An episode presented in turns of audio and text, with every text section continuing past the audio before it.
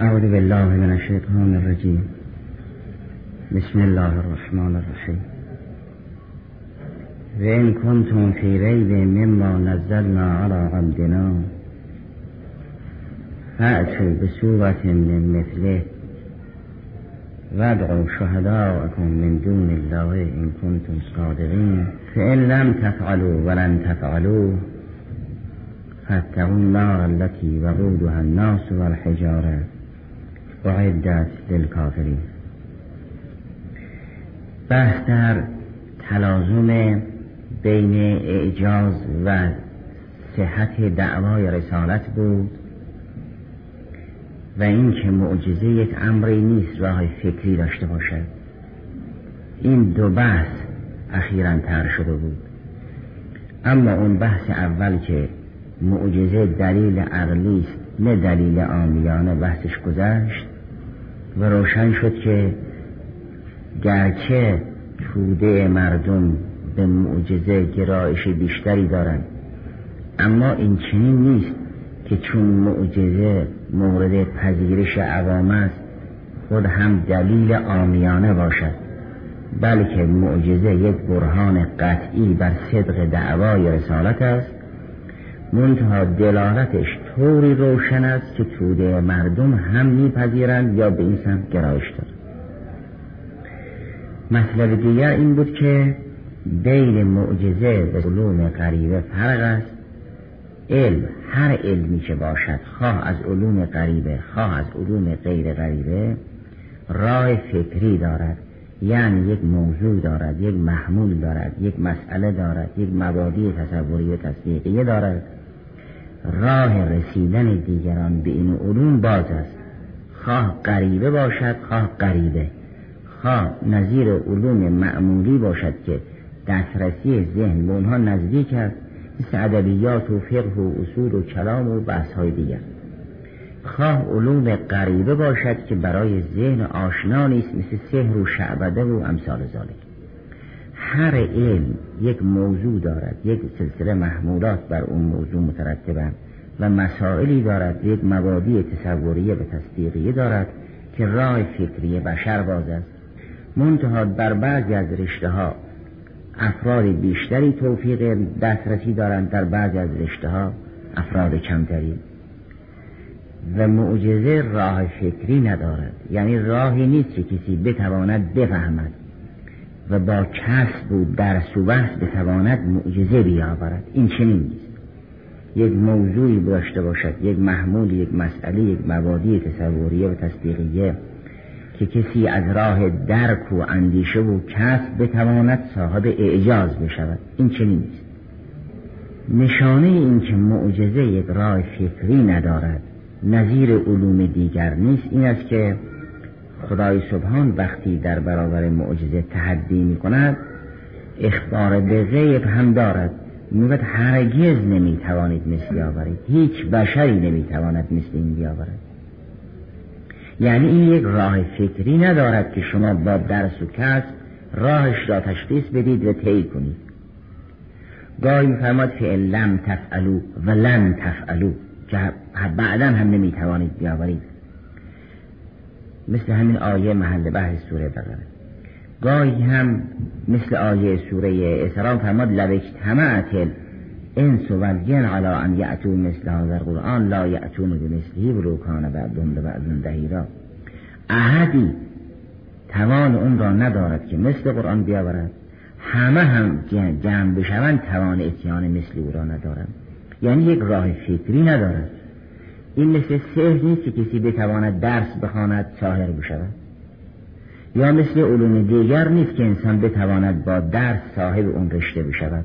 بنابراین معجزه علم و راه فکری حصولی ندارد. در اثر قداست نفس و عظمت روح به ارتباط روح به ماورای طبیعت انسان در طول علل قرار می گیرد و چون در طول علل قرار گرفت می تواند به ازن خدای سبحان در جهان هر چرا که خدای سبحان خواست انجام بده. از احیای موتا گرفته و مانند اما کسی که بینشش مادی است گرچه ممکن است یکی از ادیان الهی را پذیرفته باشد اما بینشش مادی است و معارف دین برای او در محدوده ماده ظهور کرده است او نمی‌تواند این معنای دومی که درباره معجزه گفته شد این را بپذیرد. کسی که بینشش مادی است می‌گوید هر موجودی ماده و مادی و چیزی که ماده ندارد و مادی نیست موجود نیست زیرا هستی مسابق ماده است. اگر چیزی موجود بود یقینا مادی است. و اگر چیزی مادی نبود خرافی است جز خرافات است. اونهایی که به موسی کلیم می‌گفتن لن نؤمن لک حتی نر الله جهرتن. دیرشون همین بود. می‌گفتن اگر خدا هست باید دیده بشود. و ما تا نبینیم ایمان نمی آوریم کسی که بینشش مادی شناخت و هم شناخت حسی خواهد بود. اون می‌گوید کل موجود مادی و عکس نقیبش هم این است که ما لیس به مادی لا یکون موجودا اونگاه می شود خرافی. قهرن مسئله ماورای طبیعت و معجزه و امثال ذالک را معاذ الله خرافات می‌داند. و اگر هم بخواهد ایمان بیاورد می‌گوید چون هر موجودی مادی و چیزی که ماده نداشته باشد وجود ندارد پس همه چیز را می شود با حس شناخت. چیزی نیست که به حس نیاید. خواه با حس ظاهر خواه با حس مسلح. حس مسلح همان است در آزمایشگاه ها هست. انسان دورترین ستاره را با حس های مسلح مشاهده می کند یا ریزترین ذرات حیوانی را با های مسلح در آزمایشگاه مشاهده می کند بالاخره اون محسوس خواهد بود یا با چشمی بدون استرا یا با چشم مسلح اون که می‌گوید لن نؤمن لک حتی نر الله جهرتن؟ اون رینشش این است که چون هر موجودی مادی و هر مادی را هم می‌توان احساس کرد پس هر موجودی را می‌توان احساس کرد. و تنها راه شناخت حس و تجربه است و چیزی که به حس و تجربه نیاید وجود ندارد. حرفی هم که بعد از رهبران شوروی می‌زدن می‌گفتن خدایی نیست. اگر بود ما هم می‌دیدیم همین حق است. الان که مکتبهای مادی می‌گوید می ماورای طبیعت نیست برای آن است که به زعم خود این استدلال ها را دارن که هر موجودی مادی است و هر مادی را می‌توان از راه حس شناخت پس هر موجودی را می‌توان از راه حس شناخت چیزی که موجود باشد و راه حسی نداشته باشیم خرافی است. لذا معجزه و امثال زارک را جز او خان می‌دانم. قرآن کریم موجود را به دو قسم تقسیم کرد. فرمود یک قسمش مادی است و احکام عامه ماده بر جاری است. یک قسمش مجرد است که هیچ حکمی از احکام ماده بر جاری نیست. لذا فرمود موجودات دو قسمن موجودات غیب موجودات شهادت. و خدای سبحان عالم الغیب و شهادت است. این را اصل کلی قرار داد که فرمود جهان هستی به دو بخش تقسیم می شود. جهان غیب و جهان شهادت. جهان غیب یعنی اون چه که اصلا قابل احساس نیست و جهان شهادت آن است که با حس قابل شناخت است. اونگاه بر اساس این اصل کلی نمونه هایی را هم ارائه داد. فرمود خدا از این قبیل است که لا تدرک الابصار. لا تدرک الابصار یعنی به هیچ وجه نمی شود ذات اقدس اله را مشاهده کرد. نه در دنیا می شود با بسر خدا را دید. نه در خواب می شود با بسر خدا را دید. نه در حال احتضار و در برزخ می شود خدا را با بسر دید. نه در قیامت کبرا می شود خدا را با بسر دید. موجودی نیست که بسر بتواند او را ببیند. لا تدرک الابصار. نه تنها لا تدرک الابصار فی دنیا اصلا حقیقت ذات اقدس اله طوری است که چشم اونجا راه ندارد. امر حسی نیست. فرشتگان را فرمود این چنین است که با چشم دیده نمی شود. البته با چشم های برزخی دیده می شود که در بحث دیروز از آیات سوره فرقان شواهدی نقل شد. گرچه فرشته مانند موجودات عادی مثل این کبوتر و سایر موجودات نیست که با چشم انسان او را ببیند. اما با چشم برزخی می‌توان فرشته ها را دید. یعنی وقتی این چشم حسی و طبیعی و مادی از کار افتاد و انسان رهلت کرد و در حال احتضار دیگر هیچ یک از بستگان و پرستاران خود را نمی بیند و نمی شناسد و این چشمش بسته شد اون چشم برزخیش باز می شود و فرشتگان را می بیند اما ذات اقدس اله این چنین نیست که با چشم برزخی هم بتوان در این حال که خدای سبحان با چشم دیده نمی شود معذالک خدای سبحان برای بعضی از افراد این حساب را باز کرد که اونها محجوبند خدا را نمی بینند. بعضی از افراد محجوب نیستند خدا را می بینند. معلوم می شود انسان هم به دو بخش تقسیم می شود. بخش غیب و بخش شهادت. یعنی انسان جسمی دارد که جزء بخش شهادت اوست مادیست و محسوس. و جانی دارد که جزء بخش غیب است و مجرد است و نامحسوس.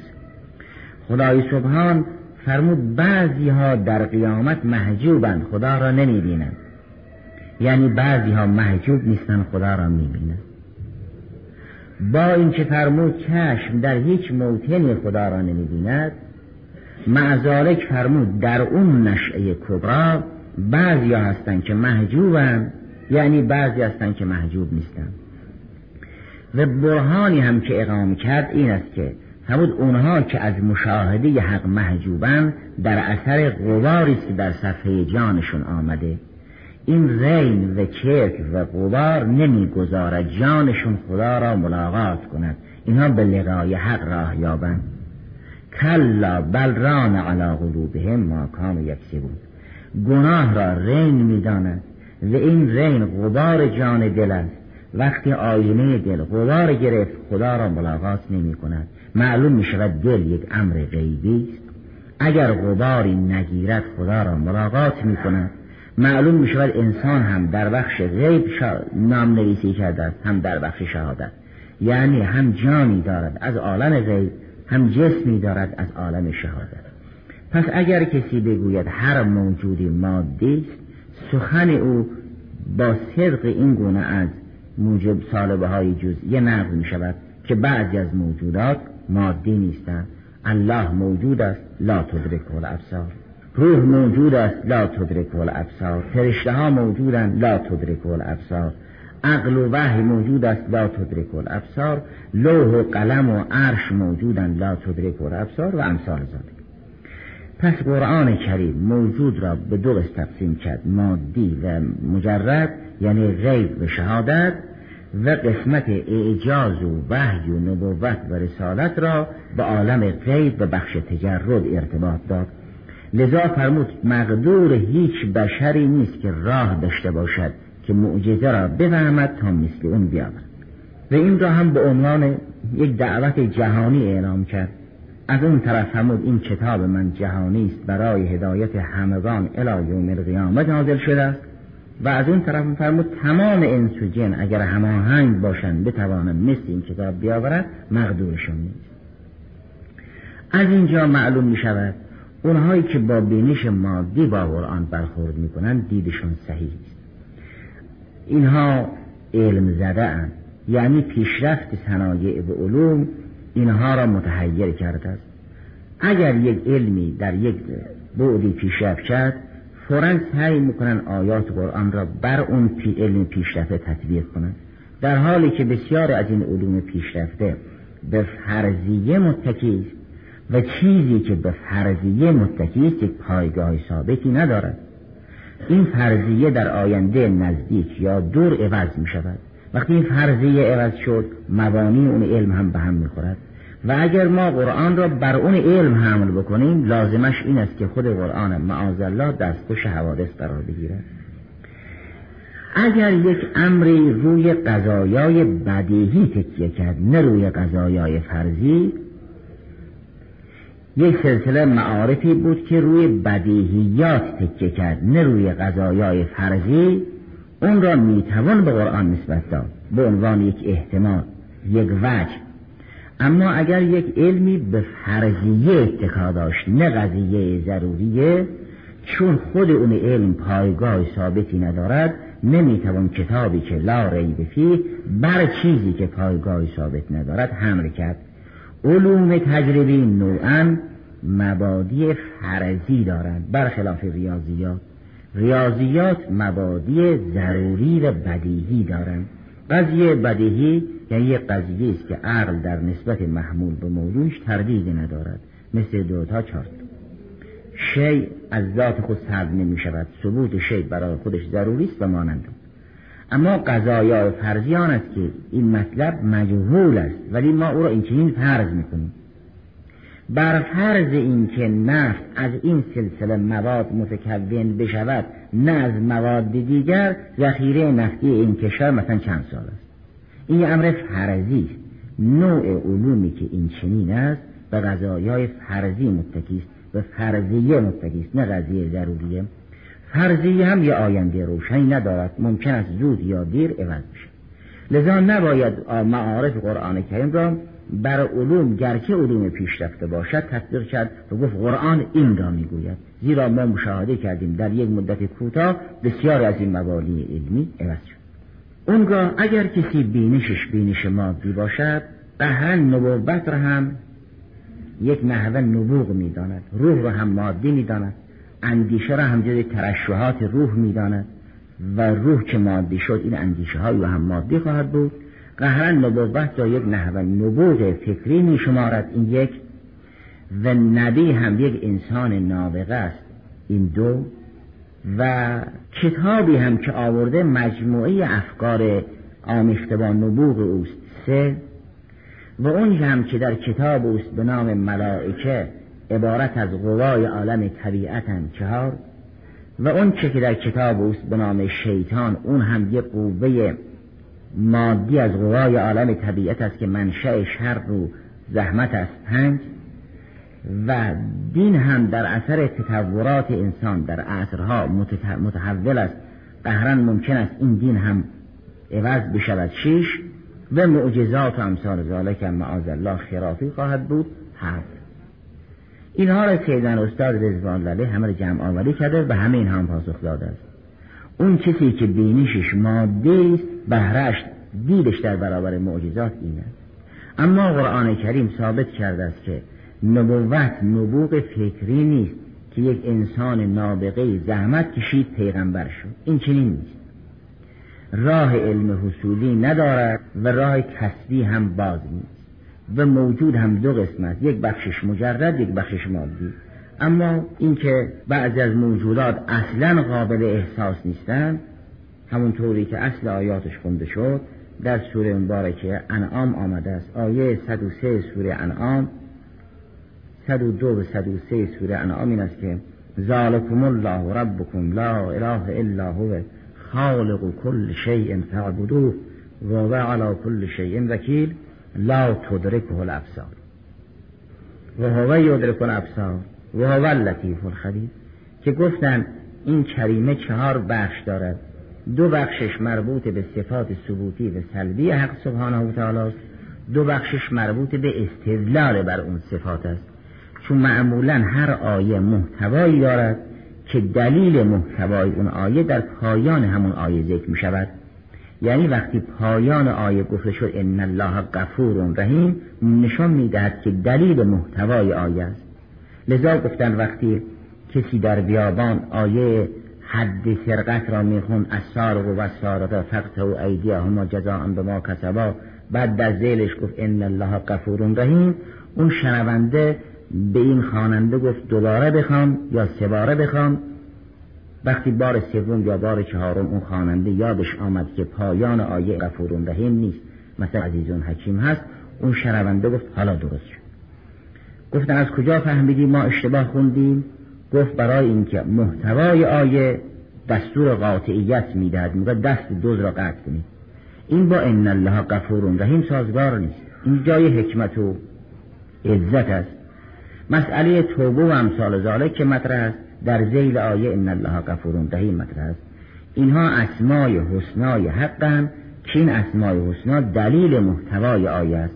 هر آیه محتوایی دارد که دلیل اون محتوا اسم یا اسمین از اسمای حسنای خدای سبحان است که در پایان همون آیه آمده. در اینجا هم دو صفت از اوصاف خدای سبحان ذکر شد. یکی ثبوتی و دیگری سلبی. یکی این که لا تدرک الابصار. یکی این که او یدرک الابصار. یکی این که او همه دیده ها را می‌بیند. یکی این که هیچ دیده او را نمی‌بیند. دلیل این دو صفت که یکی ثبوتی است دیگری سلبی گفتن این دو اسم شریف است. و هو لطیف الخبیر. چون لطیف است و مجرد است و جزء عالم غیب است پس لا تدرک الابصار چون خبیر است و علیم است و آگاه است پس یدرک الابصار چون لطیف است چشم او رو نمی‌بیند لطیف است نه یعنی معاذ الله مثل پارچه لطیف یا برگ گل لطیف که جسم لطیف باشد. ظریف بین است ظریف آفرین است و خود جز عالم غیب است جز عالم لطف و غیب است. لذا چشم او رو نمی‌بیند. چون لطیف است لا تدرک الابصار. چون خبیر است یدرک الابصار. بنابراین خدای سبحان همونطوری که خبیر است و ابصار را می‌بیند لطیف است و ابصار او را نمی‌بیند. این یک بخش. درباره فرشته ها هم فرمود در سوره فرقان آیه 21 که کفار مائرن فرشته را ببینند. فرشته را نمی‌توان با این چشم دید.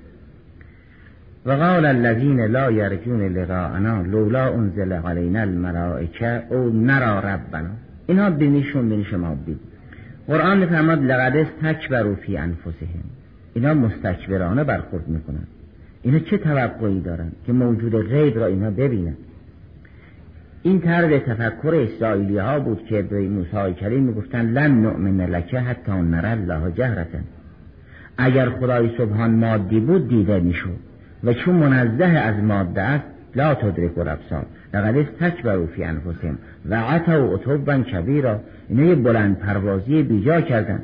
اینا می‌خوان از عالم طبیعت به ماورای طبیعت با چشم راه پیدا کنند خدای سبحان را که اصلا در هیچ موطن نمی شود دید اما فرشته را یک روزی می بینن که اون روز احتضار و برزخ است و اون روز برای اینها خوشایند نیست. یوم یرون الملائکه لا بشرا یوم ازن مجرمینه و یقولون هجرن محجوب اونگاه معلوم شد که خدا را نمی شود با چشم دید و فرشته ها را هم نمی شود با چشم. اما همین خدایی که احدی او را با چشم نمی و همین فرشته هایی که با چشم ظاهری احساس نمی شوند به لقای حق می روند خدا را مشاهده می کنند و عده هم فرشتگان بر اونها نازل می شود و یقینا فرشته ها را می بینند معلوم می شود اون عده که انسانند از بخش قوی برخوردارند. یعنی انسان یک بخشش جز عالم غیب است. یک بخشش جز عالم شهادت.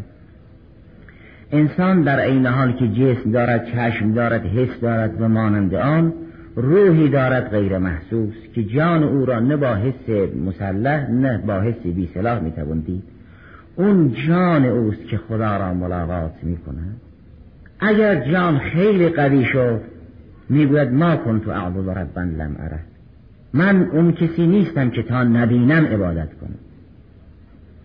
این آیه مبارکه لا تدرک الابصار رو ما از اهل بیت آموختیم. یعنی اینها قرآن ناطقن خود امیر سلام الله علیه اونطوری که در نهج آمده است فرمود در قرآن بسیاری از حقایق و معارف هست. همه اسرار در قرآن هست. پس تنطقوه. اگر هنر داشتید قرآن را استنتاق کنید. از قرآن حرف در بیارید. بشید مفسر قرآن مبین قرآن. ولی این راه راه شما نیست. منم که قرآن را به حرف در میآورم و سخنگوی قرآنم ولیکنی اون به کن به مافی ولن ینطقه با شما با شما حرف نمی‌زنم. این عربی همه نکات عربی و ادبی را شما هم آشنایید پس تنطقوه و از قرآن حرف در بیارید. ولی ولن ینطقه او با شما حرف نمی‌زند ولیکنی اون به کن به مافیه و همین امیر و سایر اهل بیت علیهم السلام که قرآن ناطقن همین آیه لا تدرک الابصار را به دیگران آموختن همین خاندان میگن ما تا نبینیم عبادت نمی کنیم این نه تنها از امیر سلام الله رسید از سایر اهل بیت علیهم السلام رسید است. گاهی فرمود اف اعبد ما لا ارا؟ یا ما کنت اعبد ربا لم عرف و امثال ذالک معلوم می شود انسان جانی دارد مجرد و نامحسوس. که اون جان مجرد و نامحسوس که از نشعه غیب است؟ خدای مجرد و نامحسوس که از نشعه غیب است و ملاقات می‌کنه. دیگران باید بمیرن تا گوشه ای از لقای حق نصیبشون بشود و اهل بیت زندن و چون موت طبیعی دارن مرحله والای لقای حق نصیبشون بشود. ما کنت اعبد ربا لم اره درباره فرشته ها بر عده از صلحای الهی فرشته نازل می شود و انسان مهموندار فرشته خواهد بود. خب اگر مهموندار فرشته است فرشته را با جان مشاهده می کند حرفشون را با گوش جان می شنود جمالشون را با چشم جان می بیند پس انسان دارای یک بخش مجرد است که فرشته را می بیند اون را در سوره فصلت این چنین فرمود که ان الذين قالوا ربنا الله ثم استقاموا تتنزل عليهم الملائكه الا تخافوا ولا تحزنوا وابشروا بالجنه التي كنتم توعدون. نحن اولياؤكم في الحياه الدنيا وفي الاخره ولكم فيها ما تشتهي انفسكم ولكم فيها ما تدعون. نزلا من غفور رحیم. اونها که گفتن خدا یعنی منطقشون خدا بود و استقامت ورزیدن فرشتگان بر اینها نازل می شوند نه تنها در برزخ فرشته ها نازل می شوند و در حال احتضار فرشته ها تنزل می کنند بلکه در دنیا هم تنزل می کنند اینها در دنیا با داشتن حیات دنیایی هم مهموندار فرشته ها خواهند بود. بر قلب اینها فرشته نازل می شود منتها وحی تشریعی نمی آورد وحی تصدیدی دارد. تأییدی دارد.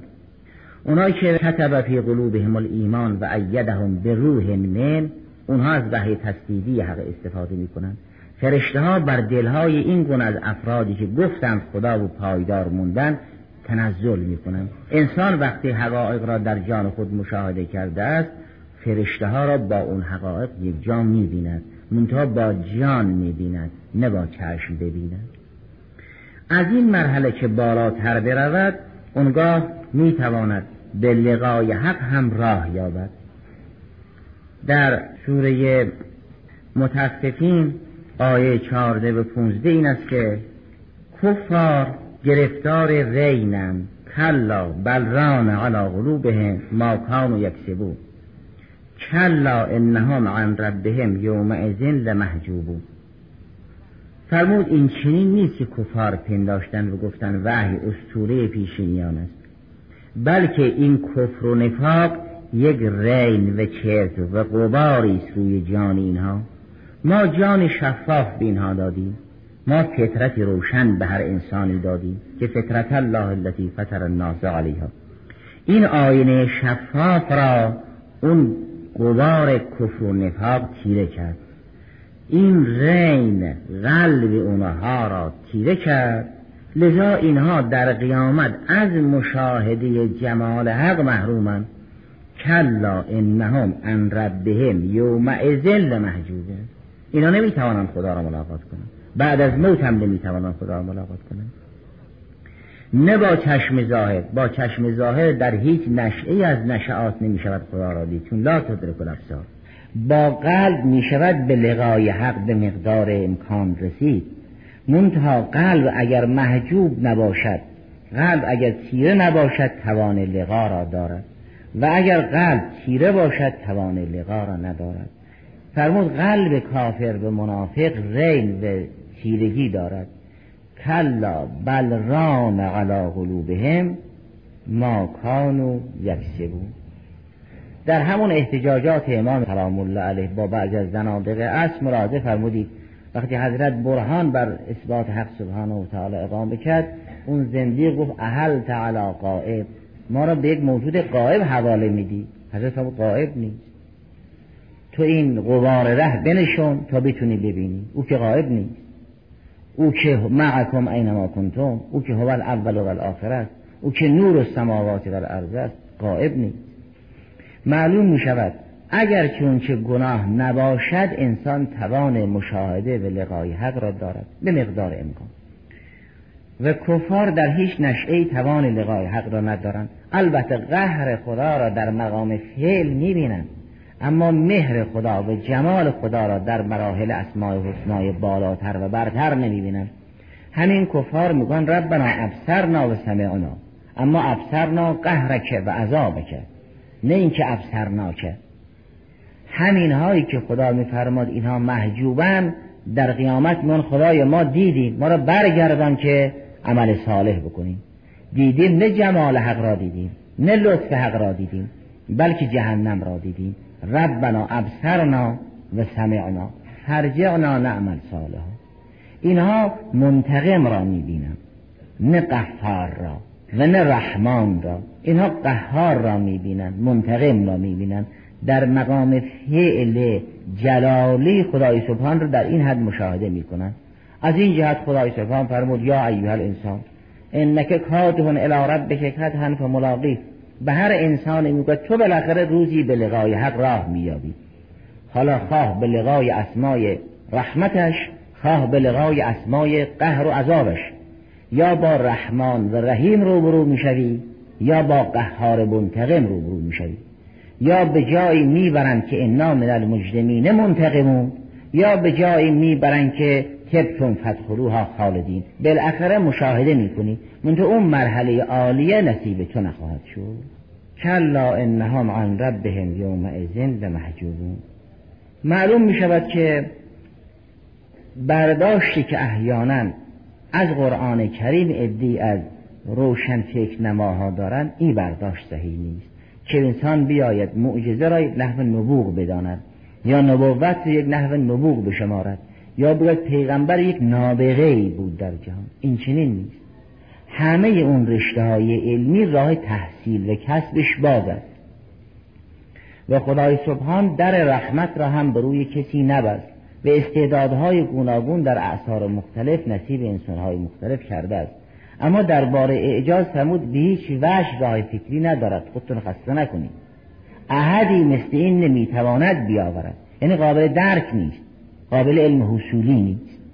لذا فرمود به هیچ وجه مثل مانند او مقدور شما نیست که اتیان کنید اونگاه نباید ملائکه را تبدیل کرد به قوا و گفت ملائکه عالم یعنی قوای عالم طبیعت. چون قوای عالم طبیعت خود مسخر ماورای طبیعت است. اون ملائکه که وحی می آورد اون ملائکه که بر قلب نازل می شود مسئله قوا نیست. درباره سوره مبارکه انعام آمده است که هفتاد هزار فرشته این سوره را بدرقه کردن.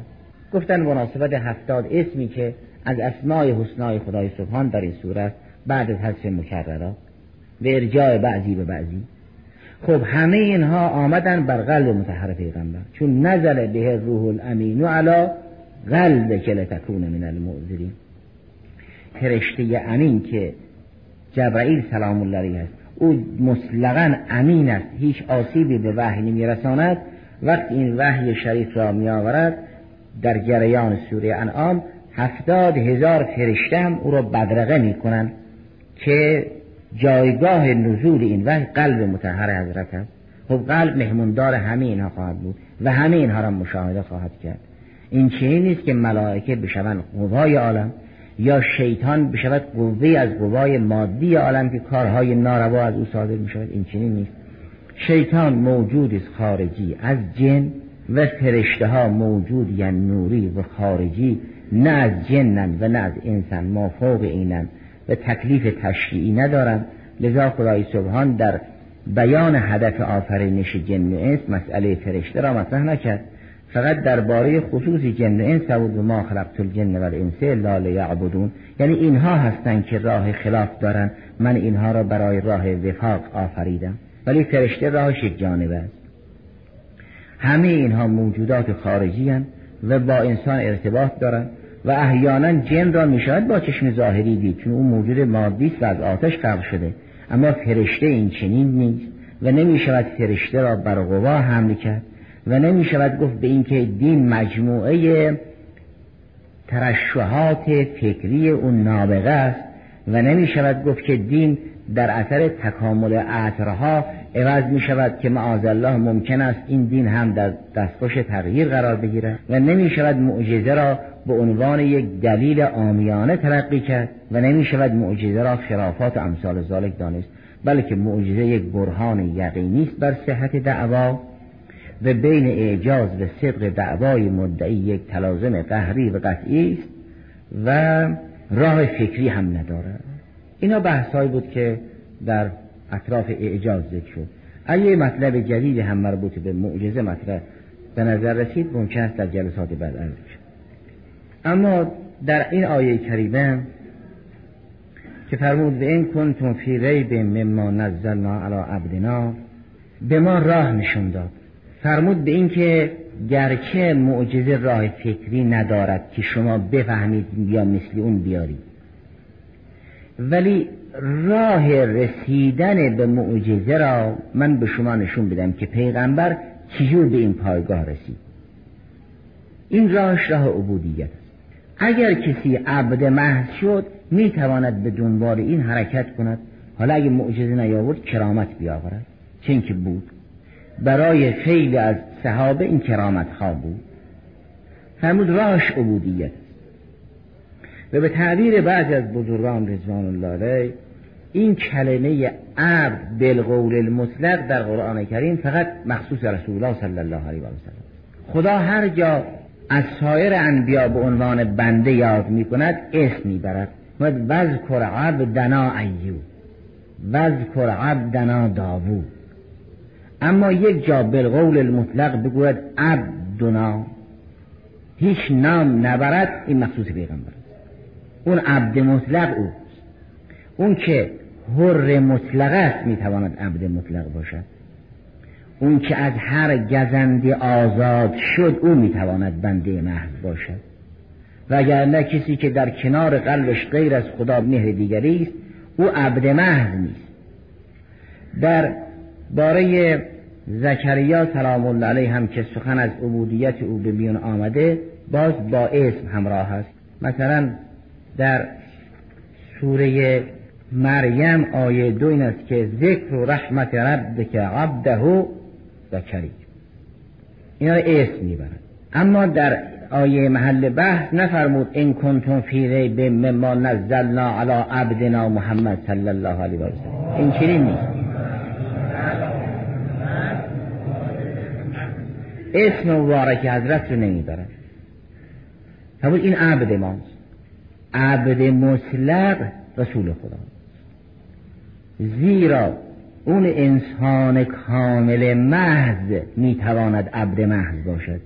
چون اگر کمال در محور عبودیت است ولا غیر و این انسان انسان کامل است پس عبد محض است. اگر کمال آدمی در عبودیت است ولا غیر و یک انسانی به عالی ترین مرحله کمال رسید معلوم می شود به عالی ترین مرحله عبودیت رسید. شده عبدهو. خدا از او به این عظمت یاد می کند دیگر اسمش نمی‌برد. و این کنتم فی ریب مما نزلنا علی عبدنا. گرچه این کلمه عبدنا در قرآن درباره نوح سلام الله علیه هم آمده است. اما مسبوق به نام نوح است. قوم نوح نوح را تکذیب کرده اند. کذب و عبدنا و قالوا مجنون و زجر. اول اسم نوح رو می‌برد بعد می‌گوید او عبد ماست البته قرآن در بین همه انبیا برای نوح سلام الله خصوصیت قائل است. یک احترام ویژه‌ای برای نوح قائل است که برای هیچ پیغمبری قائل نیست. از اونجا که او شیخ انبیاست. و سلسله اولو العزم است و مانند اون چون درباره سایر انبیا که سلام میفرستد میفرماد سلام علی موسی سلام علی ابراهیم سلام علی الیاسین و مانند. اما وقتی نسبت به نوح می‌رسد میفرماد سلام علی نوح فی العالمین. در سراسر قرآن کریم این کلمه مخصوص نوح سلام الله علیه است. فرمود سلام علی نوح فی العالمین. حالا یا به خاطر اون 950 سال حدود ده قرن تلاشی بود که کرده چون عمرش بیش از اینها بود دوران دعوتش نه قرن و نیم اون نه قرن و نیم رنجی بود که تحمل کرده است. یا سرسلسله انبیای اول العزم است یا جهات دیگر.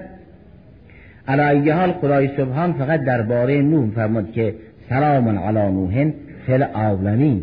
نه تنها در عوالم انسان در فرشته ها در بین مقربین در بین ابرار در همه عوالم هستی سلام بر نوح. این خصیصه را بر نوح و برای نوح قائل است. اما در اونجا اگر میفرماید عبدنا مسبوق به نام نوح است. میفرماید اینها نوح را تکذیب کرده اند که نوح بنده ماست. و اما در آیه محل بحث نام بارک حضرت را نمی‌برد. اسم حضرت را نمی‌برد. فقط بالقول المطلق میفرماید عبد ما. معلوم می شود این مطلق همون فرد کامل است. نیازی به نام بردن ندارد. دیگران را باید نام ببرند. و اما فرد مطلق را دیگر لازم است نام ببرد. اگر در یک منطقه سیادت مطلقه از آن یک شخص بود به اون میگن آقا. و دیگران را که می‌خوان نام ببرن میگن آقای فلانی. رسول خدا صلی الله علیه و سلم او سید الاولین و الاخرین است. این سیادت مطلقه از آن اوست. که البته این سیادت در همون عبودیت ظهور می کند لذا خدا فرمود عبد ما بنده ما بدون نام بردن. در سوره اسراء هم فرمود سبحان الذي اسرا بعبده لیلا من المسجد الحرام الى المسجد الاقصى الذي باركنا حوله لنريه من آیاتنا. اگر فرمود به این کنتم فی ریب مما نزلنا علی عبدنا این نه به خاطر آن است که چون اون روز روشن بود نیازی به اسم نداشت. برای اینکه این حرف الان هم تازه است. این تحدی الی یوم القیامه است. الان که مردم در محضر رسول خدا نیستند این حرف برای ابد بالقول المطلق زنده است. چون تحدی هر روزه است. هر روز این قرآن ندا می‌دهد که اگر تردیدی دارید مثل این بیاورید. خدای سبحان در همه اعصاب بالقول المطلق بنده مطلق را رسول خدا می‌داند. و این کنتم فی ریب مما نزلنا علی عبدنا. مرحوم شیخ مفید اسم در امالیش در همون میت اول از امیر المؤمنین صلوات الله و سلام علیه نقل بکند که صدقته و آدمو بین الروح و الجسد. هنوز آدم تکامل و تلازم جسم و روحش محقق نشد که من به پیغمبر ایمان آوردم در اون نشه و البته قبل از آفرینش فرشته ها و امثال اونها بود. این می شود سید مطلق. سیادت چون در محور عبودیت است و سیادت مطلق است عبودیت مطلق خواهد بود. و اگر کسی عبد مطلق شد نیازی به قید ندارد. اون مقید هاست که باید اونها را قید زد. ولی مطلق را باید با اطلاقش ذکر کرد. نشانه مطلق همون اطلاق و سعه هستیه. و این کنتم فی ریب مما نزلنا علی عبدنا فعتو به صورت من مثله. اگر در زمینه اعجاز یا نزول قرآن کریم بر رسول خدا صلی الله علیه وسلم مطلبی نمونده است اونگاه وارد مسئله فتق النار التي وقودها الناس شد. الحمدلله